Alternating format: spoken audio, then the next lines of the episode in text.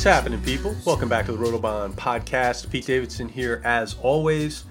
And um, sorry about the long intro there. Uh, the song just sort of happened to uh, fit the topic of the podcast. That was uh, an old defunct Southern California band called In a Way, and uh, the song title, as you may have guessed, uh, is called Tiny Brains. Um, and that's that's sort of what this uh, podcast is about. When your brain gets a little bit uh, negative EV, a little suboptimal, uh, we like to call it tilt. And um, you know, I noticed a lot of folks on Sunday night, uh, really last week, were you know asking me questions that I, you know, I know these folks are smart enough. They know the answers to these questions. Why are they struggling with this? And you know, it's because they're on tilt.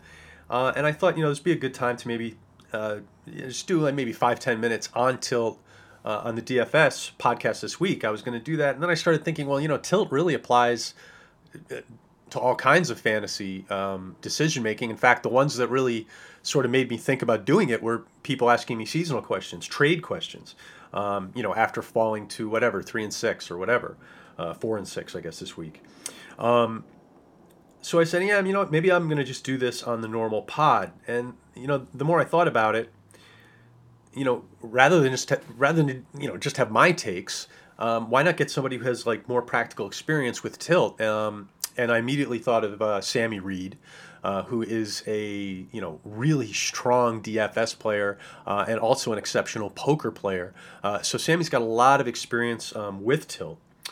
And uh, so I figured, hey, maybe uh, maybe he'd be willing to come on the podcast. And you know, being a really phenomenal dude, uh, I, I called him like 24 hours ago and said, hey man, any any shot you can just sort of jump on, do an impromptu conversation on the pod. Um, and Sammy's like, yeah, man, sounds great. And uh, so so there we are. Um, at some point, we may try to do a more formal version of this where it's a little bit more organized. Uh, but for now, this is what we got. So uh, hopefully you guys like it. Hopefully it's something you find um, you know worthwhile, maybe even actionable. Um, so kick back and enjoy uh, my discussion with Sammy Reid. Okay, everybody. At this time, I would like to welcome the venerable Sammy Reid to the podcast. Sammy, how you doing, man? I'm doing awesome. I'm excited to do this bad boy with you. well, thanks for coming on, man. Um, just for those who don't know, and I'm sure most of you do, Sammy is with rotogrinders.com. He writes a really awesome DFS article uh, every week called The Read Option. Uh, you can also catch the Gilcast on Mondays with Davis Mattek and uh, Sammy. And who's your third guy? I'm, I'm, flipping now. I can't remember. Nate Noling. Nobody actually knows who Nate is. Uh, he's only he's, he's only no, he's great. He's great. Nate is a, a special character, and uh, and I love him very much. Okay, so um, for those who haven't caught the Gilcast, it's really good. It, it's uh, it's always on Monday, right? Yeah, I mean, we record it like late Sunday night, and Davis just drops it Sunday night, so that way. Oh, people... okay. You know that explains it because the wounds are so fresh on oh, that they, show. Oh, they are they are still seeping, bro. It's it's just a wound. Uh, that actually explains it. yeah, so I mean, it's it's fresh as hell. And sorry, I'm laughing too hard. No, no, and we're constantly like groaning to each other, like, "Oh, I can't believe we have to do the podcast, and I, I don't want to do this." Like, oh, I, I was I was actually just listening. Like, I mean, last week lineup construction was just the devil. You know, like any like you just make a move and it, if it, if it took you off of um Kirk or like I mean I got really lucky because when I took Kirk out it was because I created a block with the Giants receivers. So like I took Kirk out of my cash lineup and just be just by just pure luck it didn't hurt me. But oh man, I, I came so close to getting waylaid last week. I mean, so much stuff went wrong, but but that giant block just saved me. It yeah, it's me. huge. It's huge. Uh, I mean, I, how many? I, I, think what two out of the last four weeks by five o'clock, nothing makes sense. You know what I mean? It's I, I don't know if I remember an upside down season like this, and I guess it's all about the quarterbacks. You know, so many quarterback injuries, so many broken offenses leads to just madness. Is it me? Uh, a lot a lot of the time and and I also think it's one of those things with our memories like I feel like every season is kind of like this and yet that's true. we always think the current one is is so much worse because it's so fresh in our minds and you know the reality is is every year we have these crazy upsets and teams that have 30 point implied team totals you know kicking two field goals and that's all they get and it's just like how did this happen? Some some jackass going off for 40 points. Uh, Kirk was not a jackass, but just no. some asshole. And you're like, dude, h- how did this happen? My best laid plans, and, and now I'm broke. So, yeah, I mean, I, well, you know, it's funny. I guess maybe the reason we think it's this year and only this year is because we're on tilt. it must be now. Like nothing could be worse than right now. That's right. Pretty consistently on tilt, yeah. so anyway, so that's um uh, in the intro you guys heard this. Uh, the reason I asked Sammy on the show, and by the way, uh, a, a, legit shout out to Sammy for being like a total team player. Because like I messaged you yesterday afternoon, like, hey, you want to just come on the pod? I know you never been on before, but I had this idea, and you're the only person who can help me with it. And Sammy's like, yeah, I'll come on. Sure, no problem. Um, yeah, yeah, sure. Ex- expert in tilt, that's me. no, no, no, no, no. So, do you? Uh, and I did. I should have asked you beforehand, but I mean, you're you're either very close to being a professional poker player or you are one. I, do you consider yourself like a professional player, or are you just a guy who uh, plays pro poker when you can? Yeah, I, I, I, would I would not call myself a professional because I don't play for work. Um, I have mm-hmm. a full time job, but I think I do play like at a professional level in the sense that a I play a lot. I think I'm up to like 600 live hours this year, um, wow. which is quite okay. a bit. And then, uh, you know, and then untold hours, you know, studying and figuring out ranges and you know all the stuff that goes into you know being like a higher level player. Um, you know, I take a lot of time, so it's it's almost like my second job. Like I legit have like money goals and volume goals and you know all this stuff and i take so I like dfs so a, a, lot like that.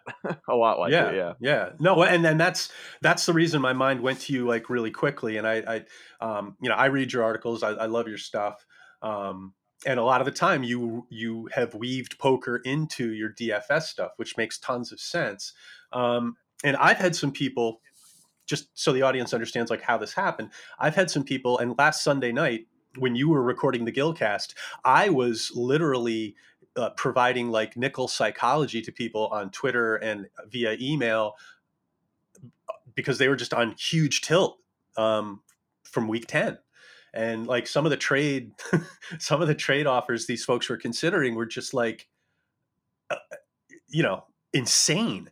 Um, and like yeah. i said to you I, I told a couple people i'm like look here's what i want you to do. Go to bed just go to bed, sleep it off. If you think these are good ideas when you wake up in the morning, hit me back on Twitter and we'll talk about it. And I didn't hear from any of them the next day, right? Which just sort of goes to show. Yeah, they, would they, all they'd all thrown themselves off bridges, probably. oh shit! Now I got to send more emails. Um, are you alive? Um, but it just when when when the pain is fresh, people can go on tilt. So that's like a post game tilt. Um, but yeah. what I wanted to focus on for this show, um, I told you before we started recording, I was reading this book called Factfulness, uh, which Josh Hermsmeyer turned me on to, and it's a really great book.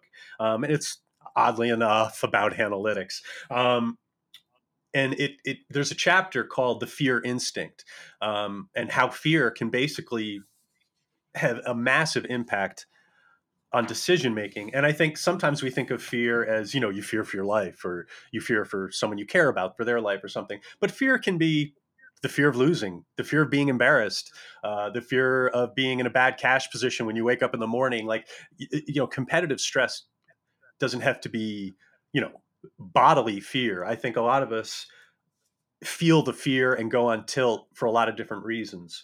Um, and before we started the show i went through some things with you like things that can make you go on tilt and i went through exhaustion excessive risk cumulative failure stuff like that.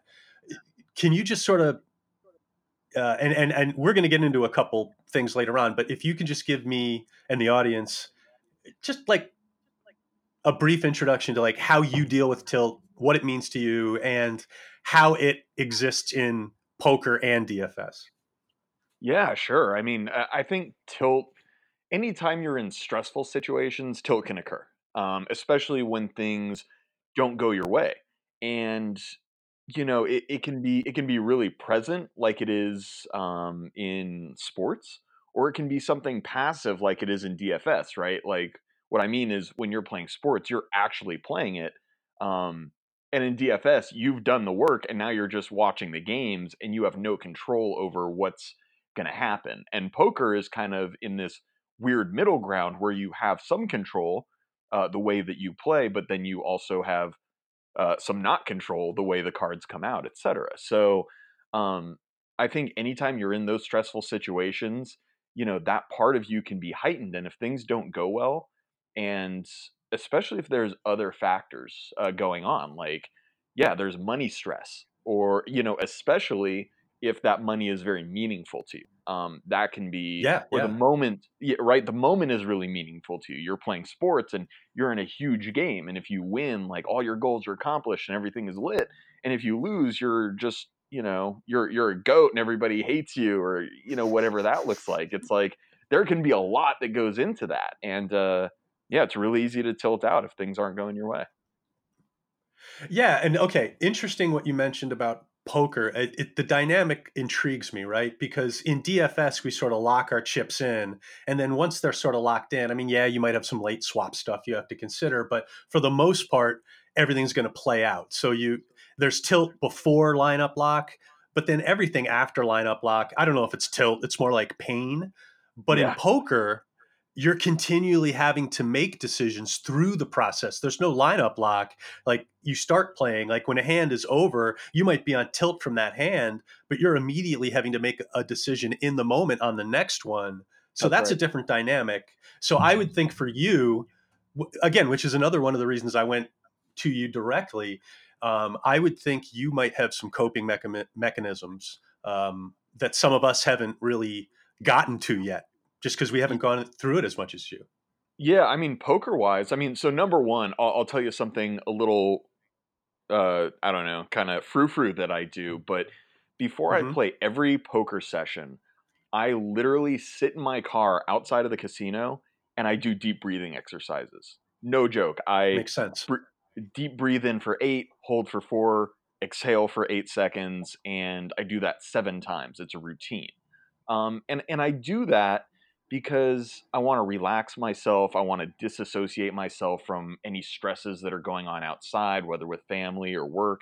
Because if you walk into a poker game already on tilt, you're you're kind of sunk, right? Like that's not going to work out well for you. And so, it, right? And and so that does two things, right? It, it relaxes me, but it also having a routine.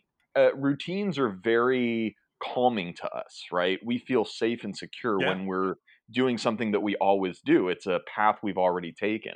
And I think those two things, uh, walking into a poker game, I mean, that's number one. And then number two, I think is is kind of a bankroll thing where if if you're playing with money that's really meaningful to you, like if you're not properly bankrolled for the game you're in, you are going to stress right. way way harder than you would if like you have a fifty thousand dollar bankroll and you're playing for a thousand bucks. It's like okay, thousand bucks is a lot of money, but if I lose it, like I'm fine. I still got 49k. It doesn't materially change things. But if you have 2000 bucks and you need 500 for fucking rent and you're putting it all on the line, that's going to lead to some severe tilts if uh, things don't go your way. So I, I think being doing that stuff is, is all very very critical. That makes like perfect sense. Um, and, you know, it's interesting. Uh, while you were while you were talking, a thought ran through my mind, and I hadn't even thought about this.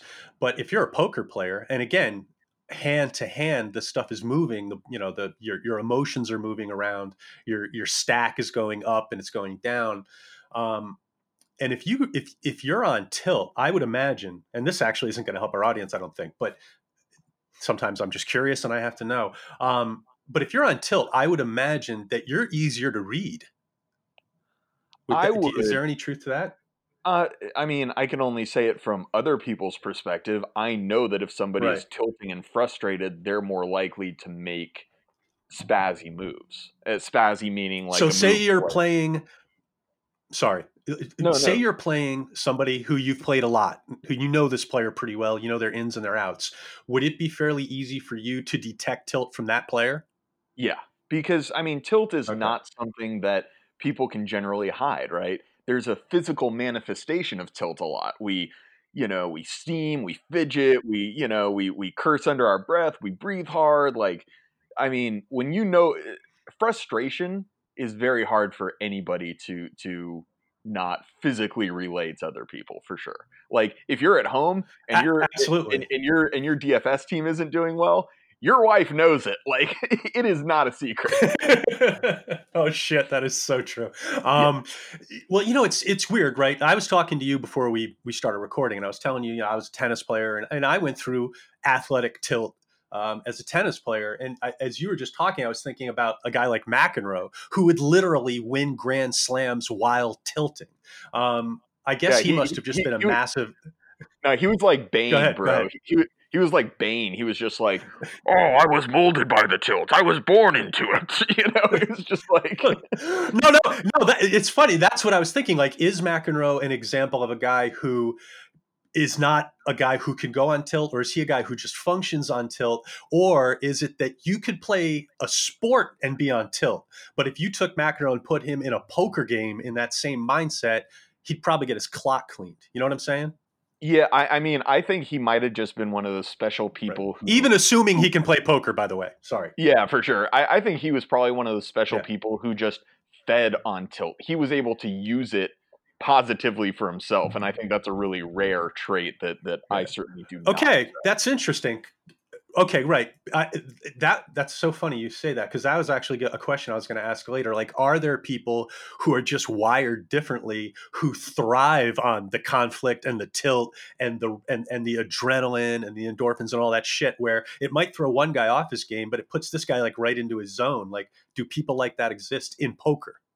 Uh, they they do, but again, I think they're very few and far between. I think it takes a special kind of person, and for me, that would never work. I don't thrive in those situations. I need to be calm and right. like then.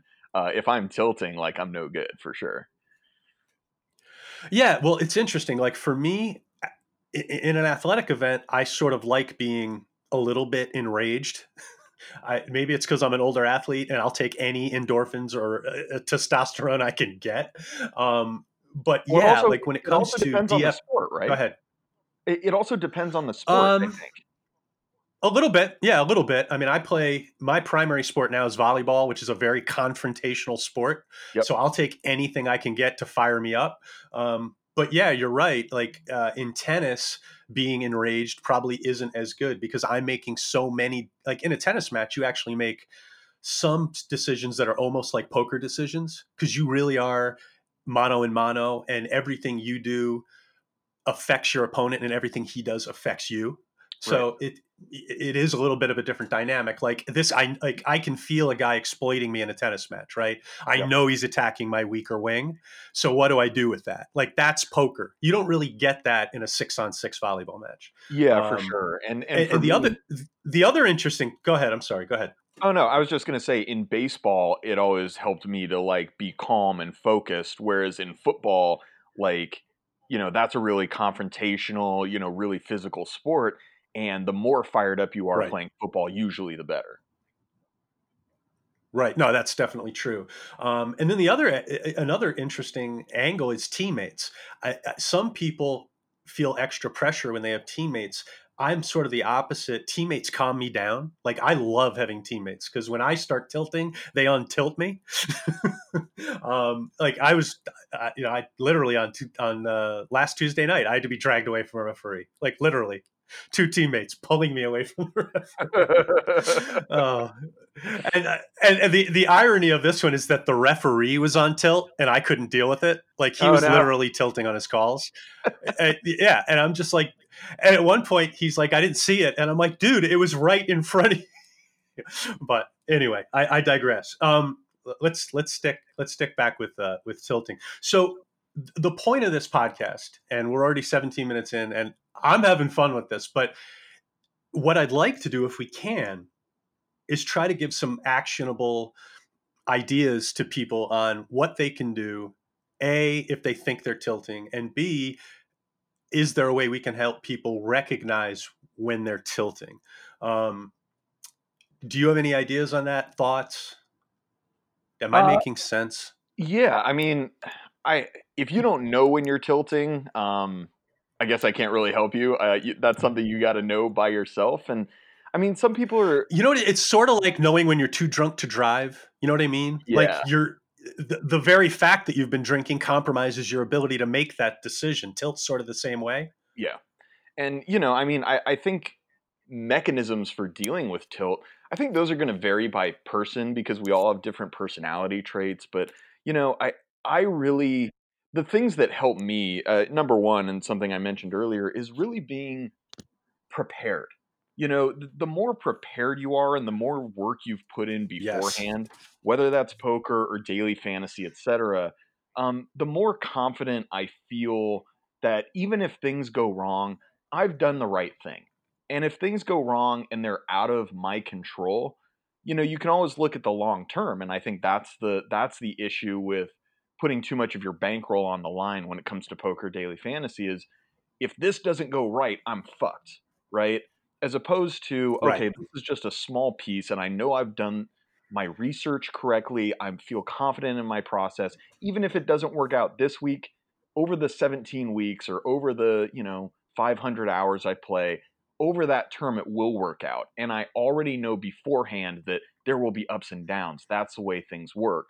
Um, it kind of having that knowledge beforehand, I think, is great. And then something you said is like when you recognize you're on tilt, man, do something that calms you down. Like go outside, take a yes. walk, like force yourself to do it. Do deep breathing, whatever that looks like if you have to go outside and like punch a punch some of your lawn furniture, like I actually did last weekend when Davante Adams uh, dropped a pass, um, go go ahead and do it, man. Like do what you got to do, but but calm yourself down because at the end of the day, like it, tilt is actually very destructive. You know, we we sometimes just think of it as oh I'm frustrated or whatever. It can be really destructive because it leads to bad decisions moving forward, and that's where you really screw yourself.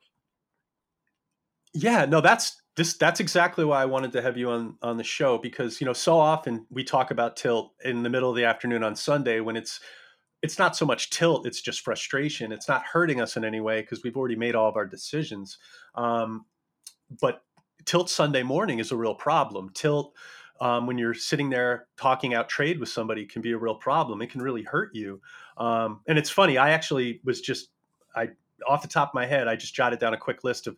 Um, I, I just wrote tilt avoidance, and I started writing things down. And the things I wrote were play within your means, and to your point that you just made, number two was play only when you are prepared. Um, yeah. Like you said, if you're not prepared, you're you're going to be making suboptimal decisions because you're going to be filling in what you don't know with narratives and gut feels and stuff like that. Um, the other thing I wrote was avoid time crunches. That would be like doing yes. all your lineups afternoon on Sunday. Yes. Um, the other one I wrote was rest. Um, tired equals tilt. Um, and the other thing I wrote was be open and honest with yourself. Um, you know, being able to look in the mirror and saying, right now, I am suboptimal. I am minus EV right now. Well, if that's the case, don't put any money in play right now, right? Like you said, walk around the block, clear your head, uh, talk to somebody you trust, you know, maybe even test your brain, do some brain teasers. Is my brain working well right now? I, I don't know. Maybe that's a bad idea. I don't no, know. No, uh, One thing I've actually done is go ahead. Sorry, sorry. I was just going to say this is a really important point, and and uh, I think we should dive deeper into it. But continue your thought, please. Sure. Um, well, um, I actually uh, the oh, the one more the one thing left on the list was exercise, which is something I've done recently. Sundays, like I finish the show, I get into my lineups, I don't like where my head's at, and I go out and I run, and I come back. Forty minutes later, I still have plenty of time, and I just feel better, and things are good. So that's all I was going to say. Oh um! But so, uh, uh, you were reacting. Go ahead. I, I was literally texting with a buddy, a poker playing buddy, yesterday, and I'm trying to find the text, but he basically says, okay, he says, LOL, because uh, we're talking about just like steaming and stuff. And he says, I try to get plenty of exercise and sleep. And after running two miles, nothing bugs me. Like this is just a, a random conversation I had yesterday. So what what you're talking about, well, hey, yeah. Well, look, you and you're a poker guy and a DFS guy. Obviously, this is something that is a big you have to make sure you're clean as much as possible mentally, right? And for me, I mean, I'm just I don't have an off day during football season. And it's that's probably my personal biggest problem. For me, the rest thing is big. I don't get enough rest during the football season and it occasionally knocks me into suboptimal thinking. And it's something I've attacked over the last 12 months. I started second half of last year and I've really tried to be regimented about it. Even when I know I have work to do, I'm going to shut it down once I know I'm in suboptimal mental state. Um, so, you know, sometimes it's like, shit, I don't like either option here. I don't like leaving this article where it's at, but I know I need to go to bed. Like, but I've been making the bed choice and it actually has been helping a lot for what, you know, for anybody out there who might be in that kind of situation you work your ass off all week you're a 70 hour person and then you've got kids and you know everything's last second on sunday morning that could be a factor in why you're making suboptimal decisions. Absolutely and and i think sorry go, go ahead. No i think one really important thing to realize about tilt is that in general in in most cases it has a lot to do with ego and it, at its very root yeah. and i think that ego is one of the most destructive things that we can have in sports and poker and daily fantasy, all these realms we're talking about, you know, just thinking about it from a poker perspective, there is so much ego that goes on that can destroy your game. You know, you're at the table and, you know, some guy bluffed you. And so you're like, well, fuck this guy. I'm going to try to get him back. And you start playing more hands against him. Or, you know you're down say you're down Re- revenge poker is bad it's very bad right it's the worst uh, because you stop playing your game yeah. and start playing a different kind of poker that's that's obviously not optimal uh, it can it can take the form of say i'm down 75 bucks and i really would like to stay until i'm up a little to leave um, that's actually really bad because right off the bat absolutely absolutely your hunch i you're de- I yeah, I totally agree. Keep going. Sorry. Yeah, no, no. It, it's it's it's awful because what you're doing is actually saying my ego will feel a lot better if I leave a winner here. And you start playing just to Right, and you sort of hit it and you sort of hide it within a goal. Like, exactly. oh, this is a goal, but it's not really a goal. It's about ego. No, yeah, it's not a goal at all because it doesn't actually matter. Who cares if you won or lost this session? Um, because maybe you're up the last 15 minutes or you're down the last 45 minutes. You're up this session, but you're down the last three sessions, but you're up the last week. Like they're all arbitrary time frames. It doesn't matter. Like you are always even. You're always even. You have exactly how much money you have right now. And everything else is just a psychological construct. And for you to continue to play, it maybe when you're too tired, sub suboptimal conditions, at too tough a table, whatever that looks like, just to try to leave to to get to leave a winner, uh, that's that's your ego talking to you and making you make decisions that aren't optimal. And at the end of the day, I think that if you can separate your ego from a lot of this, and it's way easier said than done, you're way ahead of the game. Yeah.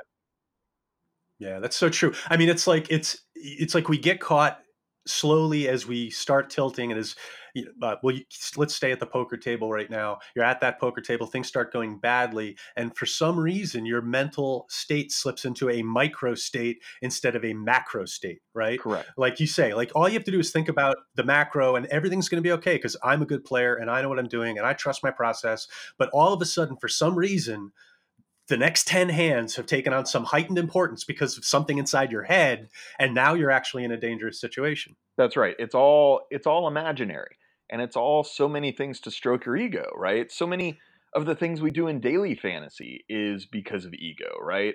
Oh i, I want to play this guy because if he yep. smashes i'll do great or I, I, I have to play this guy because if he goes off and i don't have him i'll have major fomo like FOMO is just your ego. You know what the worst is? What? I, I, I think you're going to understand this. Here's what. Here's one that I really hate. I wrote my article, my plays of the week on Friday.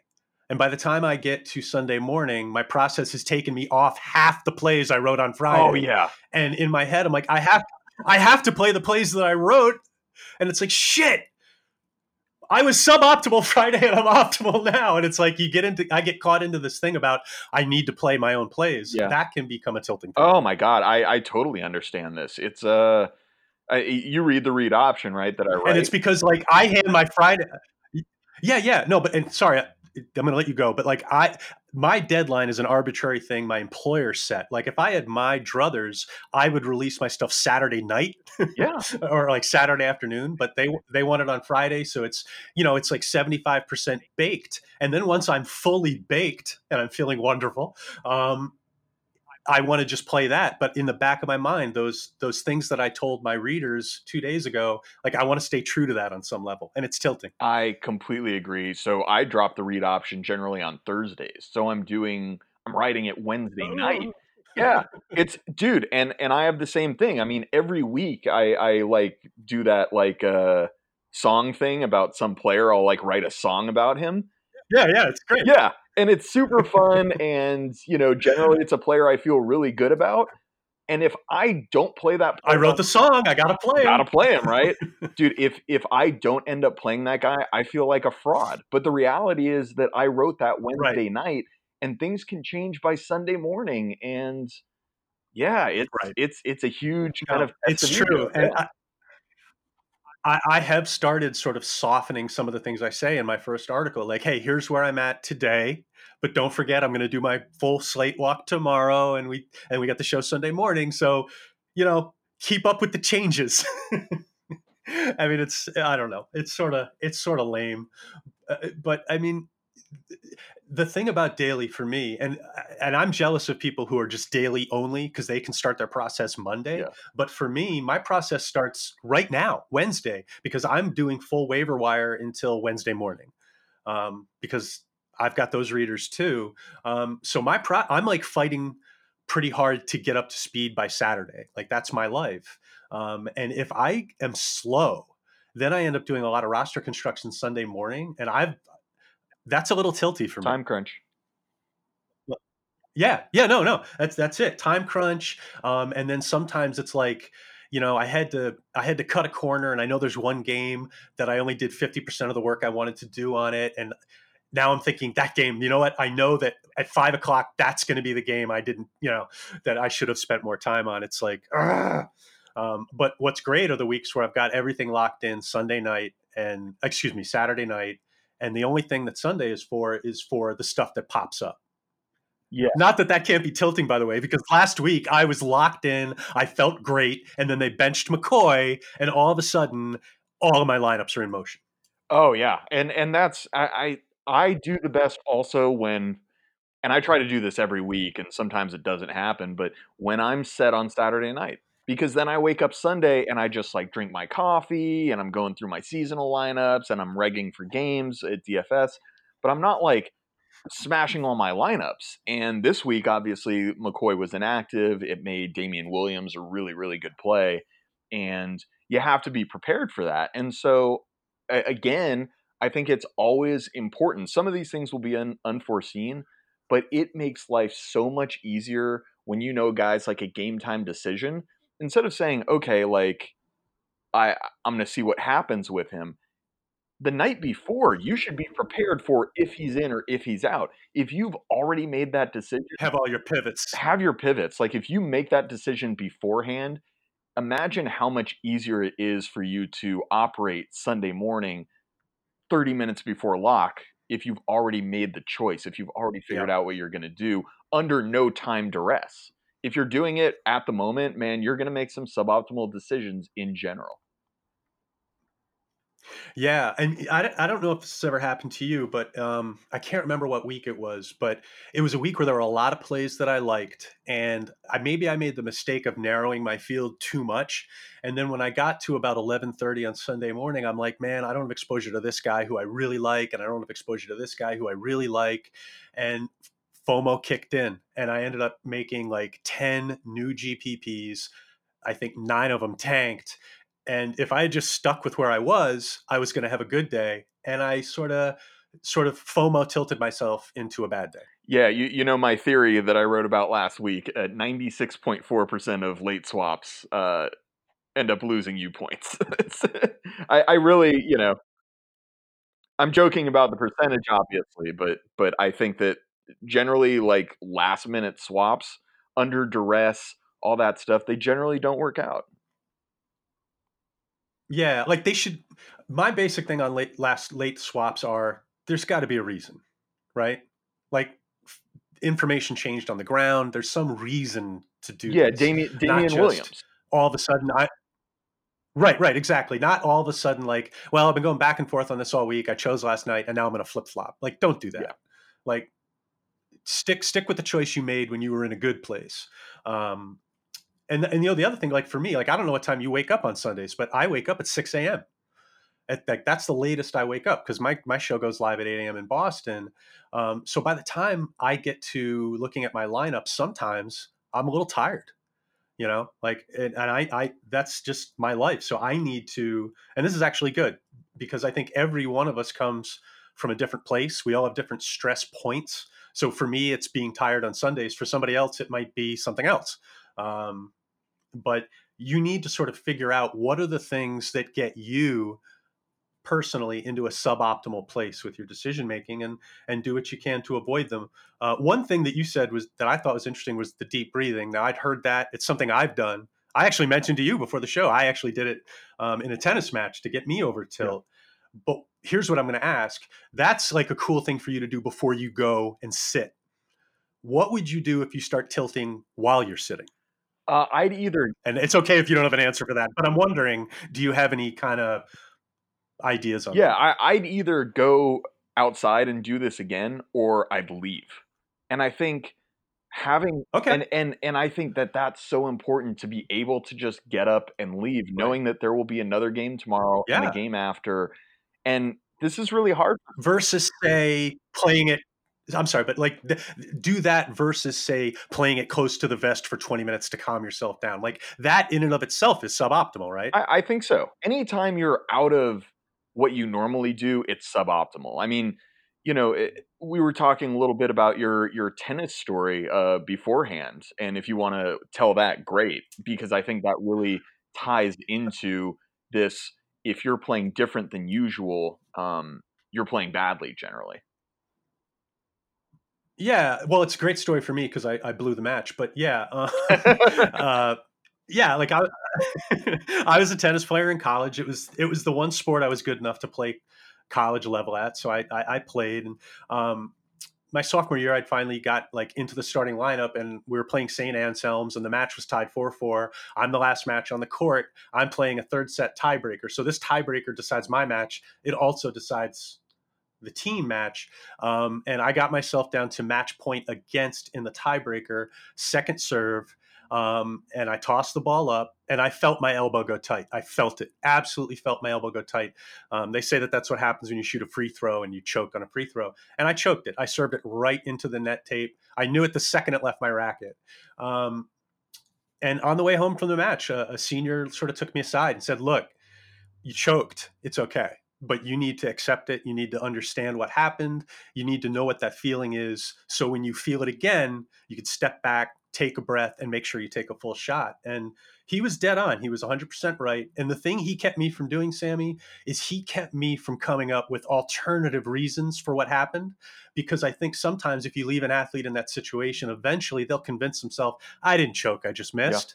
Yeah. It was really important for me to accept the choke at that point because the choke was the most important part. Ab- and choking and tilting are basically the same thing. Absolutely, I, I think I think they absolutely are. And yeah. you know, I have a I have a kind of similar story where I was playing for a travel ball team. This was uh, you know in my twenties, and uh, I was a catcher, and we were in the championship game, playing at this at a minor league stadium, huge crowd, and we're playing against an undefeated team in the championship game. Runner on third, two outs, bottom of the ninth, tie game and uh, and I choked, and the pitcher just threw an inside fastball, and it clanked off my glove. Pass ball, guy scores game over. Ugh. I was beside myself. God, I, I was a grown man, and I literally cried after the game. I was so so torn up about this, and I'd had some some choked in some big moments before in my life. And after this, one of the coaches told me the best piece of advice I've ever gotten in my life about this. He said, when you're in a big spot, focus on the game, not the moment. Focus on the game, not the moment. And yeah. I think that was so. Right. What do you need to be doing right now? That's it, right? The moment doesn't matter. What does this game mean? What will people think of me if I make an error? What will all that shit, it doesn't fucking matter. What matters is you see the ball and you catch the ball. You hit the ball, you do what you do. It's just a game, right? It's no different than anything. Right. Well, the moment is the thing that's fucking you that's up. That's right. That's right. That's what happens when people choke. Right. Is the moment has fucked them up. The moment is too big. But the moment is just a construct. Yeah. It's just a psychological trick. You, what you need to do in moment, yeah, no, it's funny that no different than any anything. It, well, you calling it, yeah, yeah. I mean, you calling it the moment. I was actually telling you because that's what uh, Jim Courier was talking about playing tennis, and he's saying like if you have a problem with the moment in tennis, you've got a problem, right? Because you don't get to avoid it. Like if you play basketball, you can pass it to your teammate with the seconds round, you know, counting down and let him take the big shot. You know, in football, you can, you know, you cannot be the guy who gets the ball, but in tennis, you can't avoid it. It's coming to you when it really matters. It's going to be on your hand, on your racket. So if you can't figure out a way to handle it, don't play the sport. So, I mean, for me, I eventually did figure out how to master that type of situation. I can hit a second serve under any amount of pressure now the interesting thing for me, Sammy, is that I sort of thought, well, I'm I'm above tilt now. I've figured out how to handle pressure, but it's not really true. I, I what I learned how to do was how to physically handle mm-hmm. pressure. Mm-hmm. But mental tilt is not something that I've figured out yet. It's still something that happens to me. So, um, sort of two different things. You know what yeah, I mean? Yeah, kind of. Uh, I mean, I, I can say two things that are very true. Number one is that I tilt way less than pretty much any other poker player I know. And number two, it like it's a strength of mine. And number two, I still tilt. so that's a oh well yeah no like, like the idea that anybody is beyond tilt I think is sort of silly. The reason some people don't tilt very much is because they don't get into situations where, like, if you're a great tennis player and you're playing college tennis and only one out of 20 matches do you play a player who can even challenge you, well, you're never going to tilt because you're just killing everybody, right? right? But if you're an average player, you're constantly in life and death struggle matches, you're going to be faced with tilt on a regular basis. Um, you know, so like a guy like Ivan Lendl, sticking with tennis for now, Lendl tilted away a bunch of uh, major championships in the early 80s um, because all of a sudden he was running into guys like McEnroe and Connors and people who could match him mentally. And it took him a while to get over it. Um, so you can be amazing at what you do and still have mental hurdles. You can be like, at, uh, we have NFL players, right? Peyton Manning. Peyton Manning's a Hall of Famer. Like there are people who will tell you Peyton Manning never got over tilt. Absolutely. Well, Patriot fans. so yeah, until until he came back from that yeah, I, deficit though, or whatever it was. Right, Manning actually is a great example. I, I yeah, I don't know if Manning. I mean, maybe he tilted against the Saints in that Super Bowl. I don't know, but he's like actually a pretty good example of a guy who is so like he's so much of a machine. I think uh, on some level, like he's let me, let me back up and rephrase this. We were talking before about preparation. I think Manning's a great example of a guy who's so uber prepared that it keeps him off tilt most of the time. Yeah. Oh, a- absolutely. And he's very task oriented. And that's and that's the same thing with fo- yeah, fo- focusing yeah. on the game and not the moment. Like, who cares that it's the Super Bowl? You know, it, if I win, this will be this for my legacy. If I lose, this will mean this for my legacy. If you're thinking about your legacy or how people will perceive you or what it means during the game, you're fucked, right? That is not how you're going to get it done. If yeah. you're thinking of, okay, I'm seeing two high safeties, that means I'm going to run this route concept. That means I'm going to call this, these protections. If you're thinking about the task at hand, the game itself, that's it, right? We talk about clutch and unclutch and how hard it is to quantify. To me, the idea of clutch is only continuing to do what you normally do it's not tilting. It's not necessarily like finding some like third level when the moment is big, even though it seems like some people are able to do that. Clutch to me is just more being able to play your game in the face of pressure. That's what clutch means to me. Well, yeah. And I mean, if you think about clutch, we backwards engineer it, right? Like guys who are clutch are guys who've already done it in the big spot, right? right? right. So like you go to Keith Hernandez and you say, dude, you're you're, you're so clutch. But yeah, and, and Keith may em- embrace what you're saying and say, oh yeah, yeah, I thrive on pressure. But in the back of his mind, what he really knows is that he blocks it all out, sees nothing but the pitch, and hits it. Right. Exactly. So it, it, you know he's he's tilting. He's not tilting because of what you said. But when the person asks him the question, he'll be like, "Oh yeah, man, I love pressure." You're right, right, right. exactly. But the truth of the matter is, he knows how to avoid it. yeah, and that's and that's something. so it, it becomes, I think it becomes a self fulfilling narrative. You know, absolutely. There there's a lot of narrative that goes into it, and you know, it's just one of those things where we we definitely ascribe this to players after the fact, but the reality is is that all players come up big and small if they're in enough big moments. Look at Tom Brady; he's come up unclutch in a in a bunch of big for moments, sure. but for the most part, able, yeah. Well, he's able thankfully, there's Shanahan and Matt Ryan so. who are not. um, now, now, you know what? I'm going to start tilting right now. Um, um, so you know what you you you said something that I thought was interesting. Let's see if we can apply this to DFS. So let's say Pete Davidson, I'm sitting there and I've got some sweat pouring out of my forehead and it's you know it's a half hour before a lineup lock and I've I, I'm not comfortable with my lineups. Unfocused would be getting into that fear of missing out place and thinking about all the plays that I maybe I should be thinking about more, but I don't really have the time. I shouldn't be thinking that way. What I should be thinking about is do I have enough floor here? You know, like I could be looking at my lineups, that's fine. But am I looking at the right stuff given the time frame that I'm in? You know what I'm saying? Yeah. So so I might be looking like, do I have enough strength in these lineups built up? Well, that's a good train of thought. But thinking about every play that I'm not making and the stress that it gives me, that's a really bad thought. Do you see what I'm saying? Absolutely. And I think these things are amplified when you're under time pressure. And so when we talk about being prepared, right. I think that really plays into it. It's like, look, if you find yourself in this situation, I don't know that there's a right answer in this situation. The right answer is to keep yourself out of the fucking situation. It's to take right, right? right. It is to take right. time to make sure this is ready on Saturday night.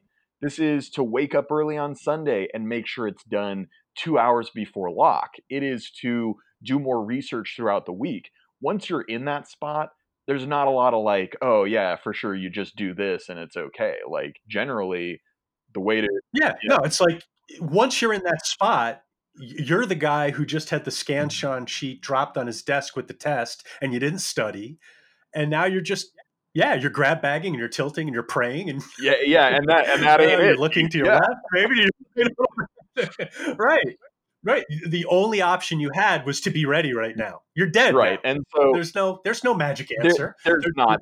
If i could just get off tilt i'll no no yeah the only thing i would say is in that situation you got whatever half an hour left or say 15 minutes left I would walk outside and just like breathe for five minutes and just just think and try to center myself for five yeah. minutes and then go in and use the last 10 if you just start grinding for those 15 minutes uh, you will generally find yourself in a in a poor mental spot. Yeah in fact what i have found if i start grinding at that point i actually i'm losing ground. I'm now opening up more decisions. I end up I end up adding questions to my sheet, not answers. Yeah, I think that's absolutely true. You're you're just making suboptimal decisions because you put yourself in a bad. I'm back into the weeds. exactly. So yeah, I think I think preparation yeah. is going to keep you out of these spots. It's the number one thing I think that that keeps you from tilting out. Yeah, no, I think uh, that makes a lot of sense. Um, here, here's one last thing I was actually I was thinking about, and we've actually done I think this has been relatively interesting for 45 minutes. Um, but you know, in tennis, in my experience, once you start a match, in all the places I've ever played, coaching is not allowed. So like I can't go over to the fence and say, "Coach, what am I doing wrong?" It's illegal to do it. And I'm pretty sure if you're at a poker table, I don't think you're allowed to solicit outside advice. Maybe you can, I don't know. But I think you're pretty much alone at a table once you're there. In fantasy football, you've got the ability to go get second opinions. You've got the ability to go read other people's rankings. Um, you can go to your you know every most of us sort of have a, a consigliere who you know can help you verify whether you're on tilt right now or not and i guess what i'm saying here is i want to encourage people who think maybe they're on tilt to go use these secondary sources to keep yourself clean. Either go to someone who you trust and look at their rankings, or go to a site where you trust the information, look at some stuff, or just you know call whoever your second opinion guy is and get some second opinions. That can be a nice way to either stay off tilt or figure out how tilty you are in the moment or what have you. A support does that make a sense? support system is so key. You know i have i have a couple of poker buddies who after every session i will text them two or three hands and kind of get their opinions ah. on them and this and that they're people i really respect they're winning players they play higher stakes et cetera, et cetera. I respect their opinions. We won't always have the same answers, but having that discussion with somebody who's good at something is a really good way to like suss out what's you know what's really good and true and what the right ways are and I, i'm not asking him okay did i play this hand right what i'm really doing is asking him what his thought process would be and really bouncing the way that I played it off of him to kind of get a different perspective. And I think the more you use people as sounding boards, you know, it's just like daily fantasy. I don't text my buddy and say, "Oh, you know, do you think Damien Williams is a good play?" It's more like, "Okay, what would you expect from Damien Williams today? How do you see him fitting into lineup construction? Would you, you know, how do you compare him to like Devin Singletary or Ronald Jones?" And you start having a discussion. And I think you don't just take everything that they say for fact, but I think having a constructive discussion with smart, successful people, I think just breeds really good ideas. And I think every successful person in business, in real estate, in stocks, in fantasy, etc., has a group of people that they will have constructive discussions with, both pre and post uh, the actual facts. And and I think it's so healthy and important.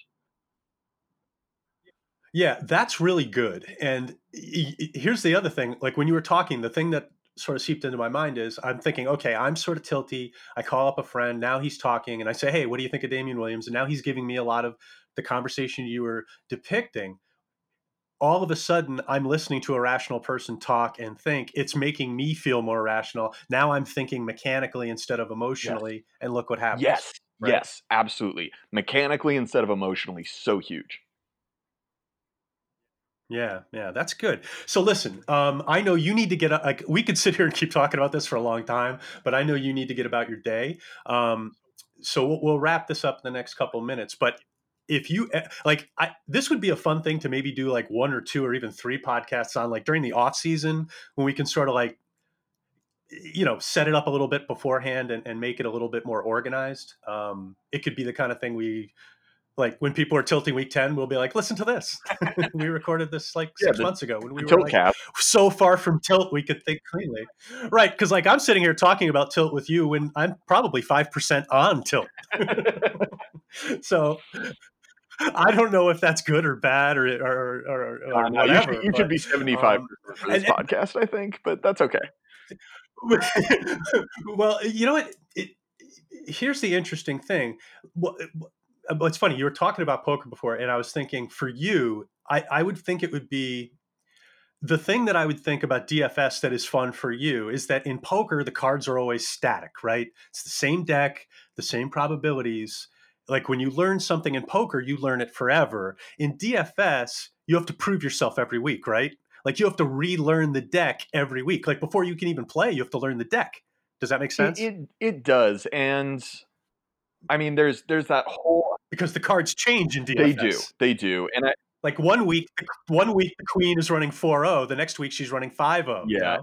we don't know. She's not. And I would say the similarity is that you know poker, even though many situations are similar, there's so many variants and permutations and flop textures and pot sizes, et cetera, et cetera, and positions that everything's still a little bit different and i think it's the same thing in daily fantasy um, you'll you'll have differences with the player pool like you're talking about players player pool situations games etc every week um, but i think that having generally well thought out strategies is so important because that will lead you to the right answer when there's slight differences right? You know in daily fantasy that there's a running back on DraftKings for 5K and he's a home favorite and he's going to see goal line work and he's going to see some work in the passing game, that guy will generally be a lock, no matter if his name is Ronald Jones or it's Damien Williams or whatever. knowing those things are generally good at certain price points, uh, they're gonna they should be in your lineups will lead you to the right answer. It will make things easier when LeSean McCoy is ruled out. Just like in poker, that if you know that you're check raising a you know seven four three monotone flop with both sets and you know two overs with a backdoor flush draw, but you're calling with your uh, top pairs, middle pairs, etc., and you're folding everything else. Knowing these general rules will really help you in certain situations, even though every little situation is going to be slightly different from the last one. I think being prepared in that sense, again, I talk about this a lot, but that will lead you to the right answer more often than not. Yeah, I mean, I, it's so true, and I mean, it, I, I, it's probably the most important to. I think it probably is the most important point to make when it comes to tilt. Um, is just be prepared, do your work. If you are prepared and you've done your work, the tilt is going to be minimized. I mean, it, and anybody who's ever taken a test can can understand yeah. that. Yeah, I mean, test taking is is a huge. I mean, test taking is just like what we're doing. Basically, when you play poker, it is a test. Yeah. When you play daily fantasy, it is a test. How do you respond to the test? How do you if you've studied a lot and worked on it, you're going to feel a whole lot better than if you just like blazed the whole night before and you know took a shot in the morning and now you're now you're going out. To, I mean, maybe a shot in the morning is good. I don't know, but but. See, you know what's dangerous though is when you do that and you have like a nuts week. yeah, yeah, you'll do it again. Because then you start thinking, all right, I, I just I just got to get hammered Saturday night. That's, That's the, the answer. I figured it out. Um, I definitely fell into that trap. I think it was 2015.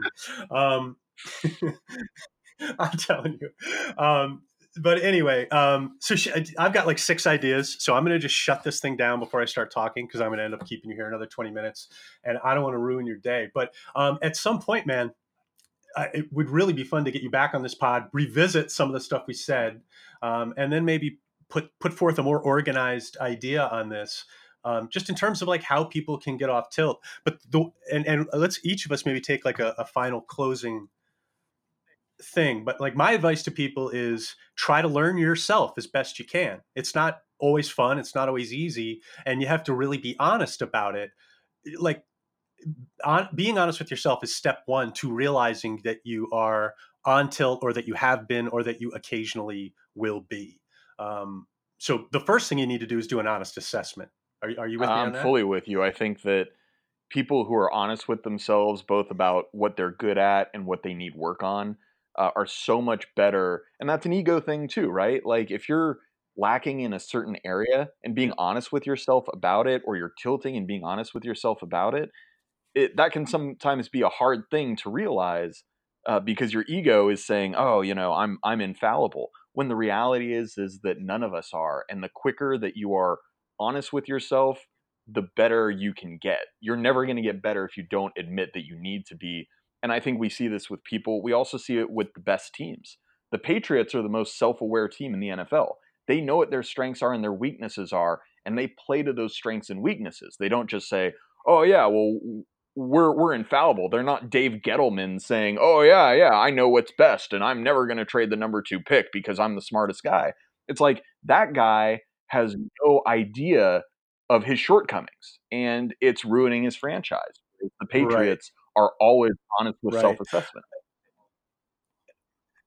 It's so funny you bring up the Patriots. This is a great place to close. I remember I've said this on my podcast a couple times, the one I do for EEI. Um, when when Revis came back to the Jets right after he was with the Patriots, I, it, this is just sort of a random thing. And I've looked for this interview; it's not on the internet. I can't find it. But he was on with like Joe and Evan, the, the morning guys, and he was talking about what it was like to be a Patriot. And at this point, you have to understand Revis had been a Jet with one coach, then the Jet with another coach, and then he was with Tampa, and then he went to New England, and then he went back to the Jets. So he'd been on a bunch of different coaching staffs over like a four year period, right? And he was just going on and on about, I think the, the way he put it was, he's like, Joe, you would not believe the, the amount of information that you get when you're a Patriot player. He's like, you just wouldn't believe it. The level of preparation, the way that the, the, the T's are crossed and the I's are dotted. He's like, you just wouldn't believe it. And Revis, you could really sense the sincerity in his voice. And the reason I'm telling the story is, like you say, the Patriots, they're never on tilt. It's because they're more prepared than anybody else, and it's not close. So I think that's a good way to close right. it. And and absolutely. And and I'll throw one more thing to that point. The Patriots mantra is what? Do your job. Do your job. Right? Yep. It is not do your job. It's not worry about the Super Bowl. It's not worry about this moment. It's not how are you going to look on SportsCenter after this play? Any of that. It's do your job. Focus on the game, not the moment.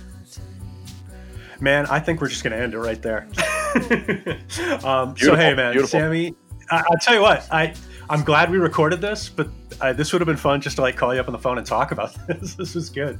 Um, so hopefully you're going to come back in the pod because you're uh, you're a really good guest and maybe next time we could just do a slate or something. Yeah, absolutely. Any anything you need, just let me know, and uh, we'll make it happen. This was a lot of fun. I appreciate you having me on. All right. Well, hey, folks, that was uh, Sammy Reid of Rotogrinders, and uh, that was the Roto Bomb podcast. So, hey, thanks for listening, and we'll catch you next time. Using my tiny brain in my tiny room.